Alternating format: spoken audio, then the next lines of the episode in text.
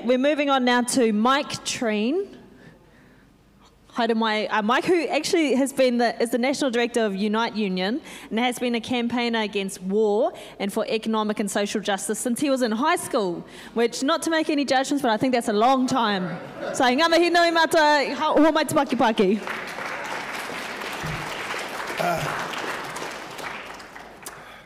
I want to address a sort of a try to get to a sort of a big question problem, which is that clearly the, uh, clearly the system is breaking down, right? What is that system that is breaking down? And can we do a system reset by tinkering with the system, or is a more fundamental change necessary? And what is the nature of that change, and how do we begin? All in 10 minutes, of course. uh, we went through a big crisis in this system, which has a name called capitalism in the 30s and through World War II.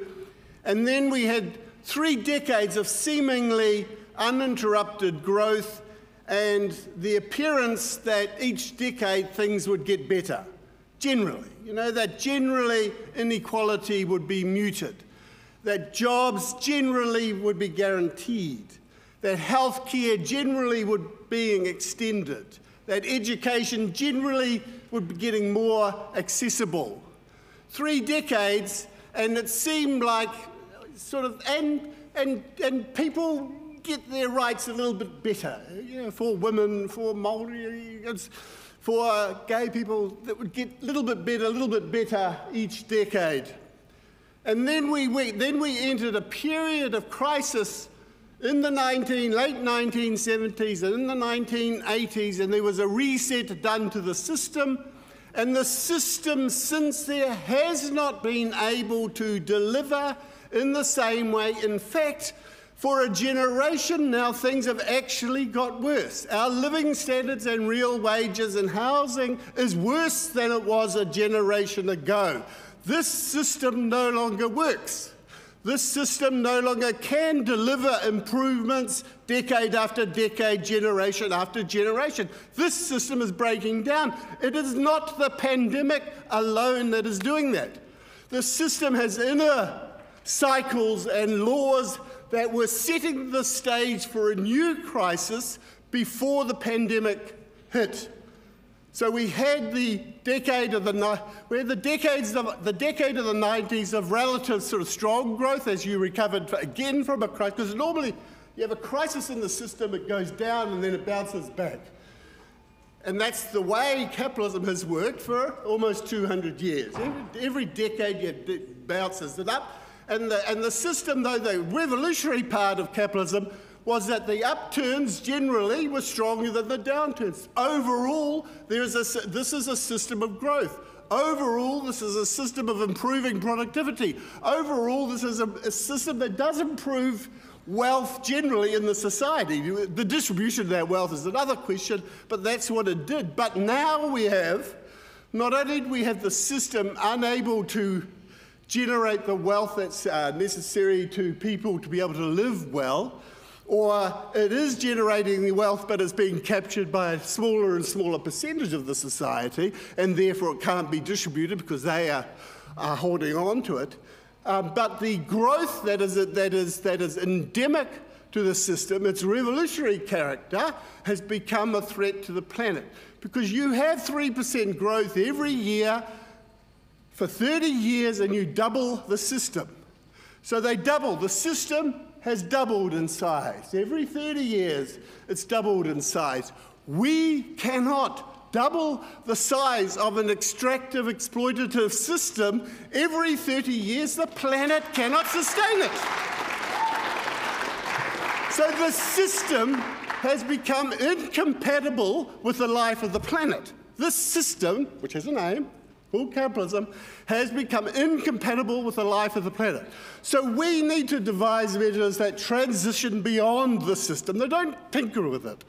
And whilst I have been very pleased with many of the Green Party's, for example, whilst I have been impressed by many of the Green Party's policies Uh, the, uh, over the recent weeks and months with, with, with due with the climate and addressing poverty, there's a fun, I think there is a fundamental problem in what the government is doing. Is relying on a system toy, a, a, a, mechanism that toys with the system. The, the emissions trading system, which is trying to use prices to signal signal people to do the right thing. Well, no, they don't want to do the right thing. And they're not going to, you're not going to see, you're not going to, you're not going to trick them into doing the right thing. You have to force them into doing the right thing in a more direct manner. So I've got a sort of a five, five, five six point program whipped through before, which I think are the most important and urgent things that we need to do.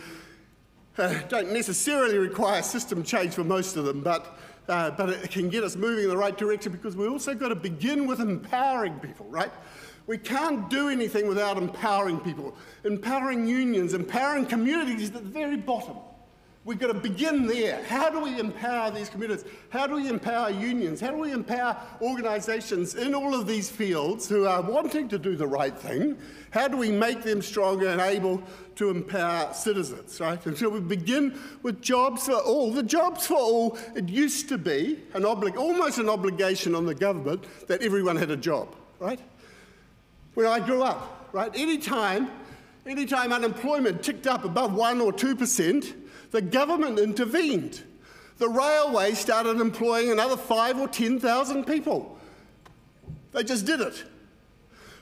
Every railway workshop in the country was a working class university. You went there, you knocked on the door, and you got a job. Very soon you were an electrician or a plumber or a bloody, or just a worker, but you could get a job. And yes, New Zealand Rail lost 200 million a year, but say the fuck what? We had every working, yeah, every significant working class community had its little working class university where people could get jobs and get training. And we should be able to do that again. We should be able to, we should be able to put the pieces back together to do that sort of thing again. So, yes, jobs for all. And jobs where, where we begin with jobs where the community does an audit. Every community we ask do an audit of your needs cultural needs, social needs, health needs, uh, uh, uh, connection needs, food. Can you produce food? Can you cook food? Can you share the resources? Can you produce energy? Can you share this energy? Every community, do an audit of the community. What are your needs? And the central government's job is to deliver so that those communities can solve their own problems from the grassroots up, not from the not from the top down. So, jobs for all, resource the communities to do it. A living wage for all, just a basic. Everyone, everyone, living wage for every single person. Uh, and coincidentally, that's sort of the, you know, the minimum wage, the official policy of Labour and the Greens and the CTU is that the, the minimum wage should be two thirds of the average wage, which is sort of the living wage. And that makes sense. But the government should be doing, see, the government says it supports the living wage, right?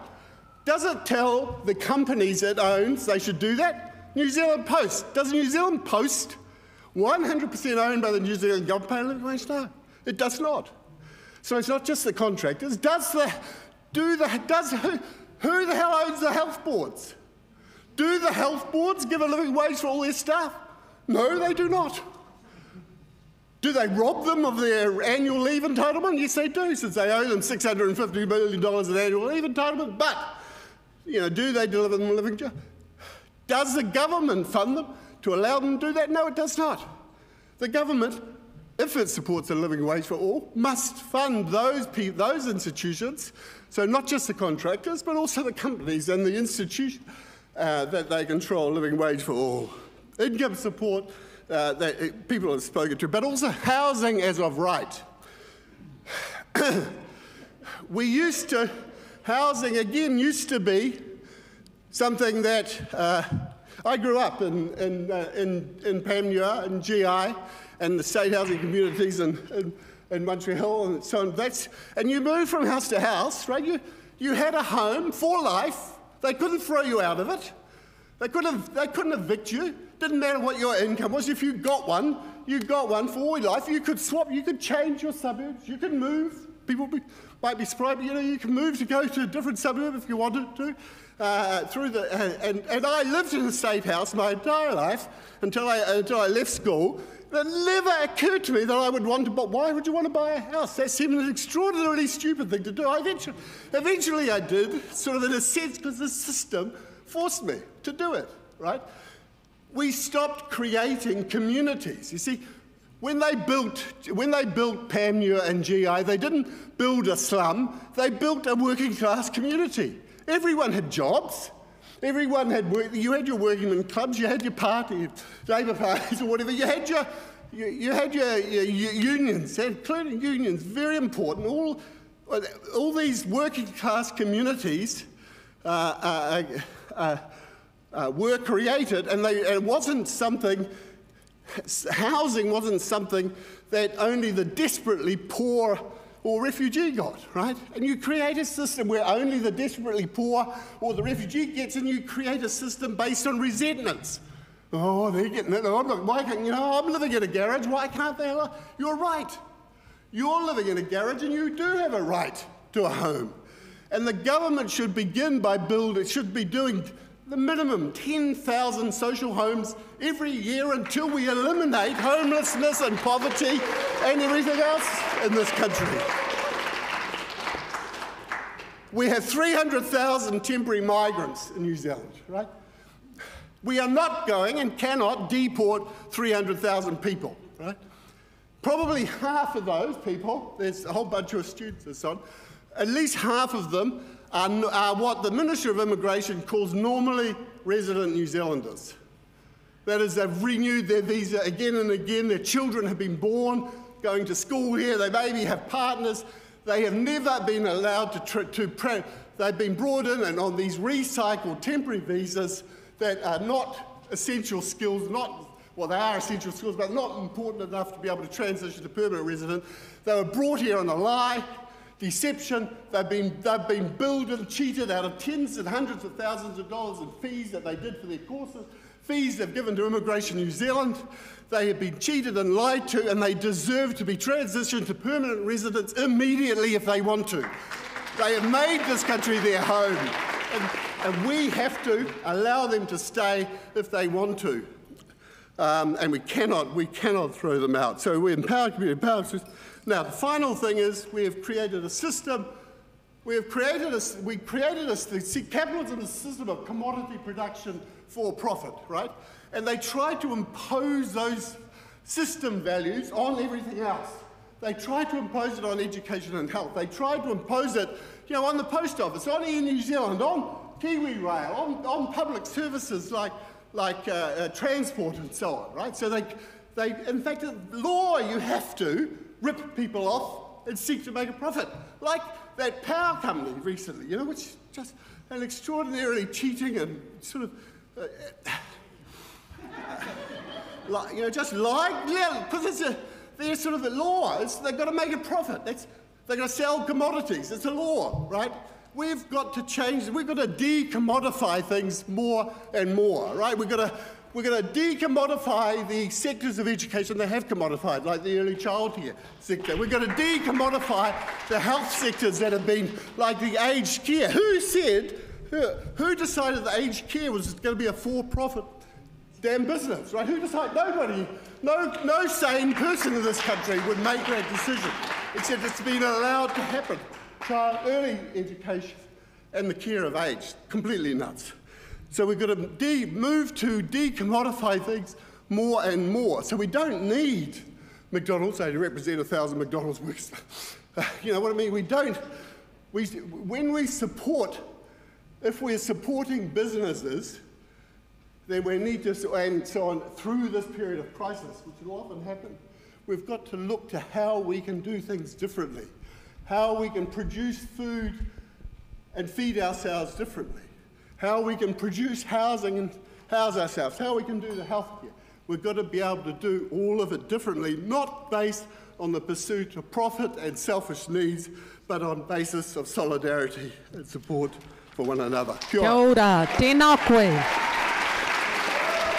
Tēnā koe e te manu wheko. Kia ora. Is that a man who's been in the union for many years, or is that a man who's been in the union for many years? Yeah, we have to go forward in the future by knowing our past, right? Yeah, kia ora.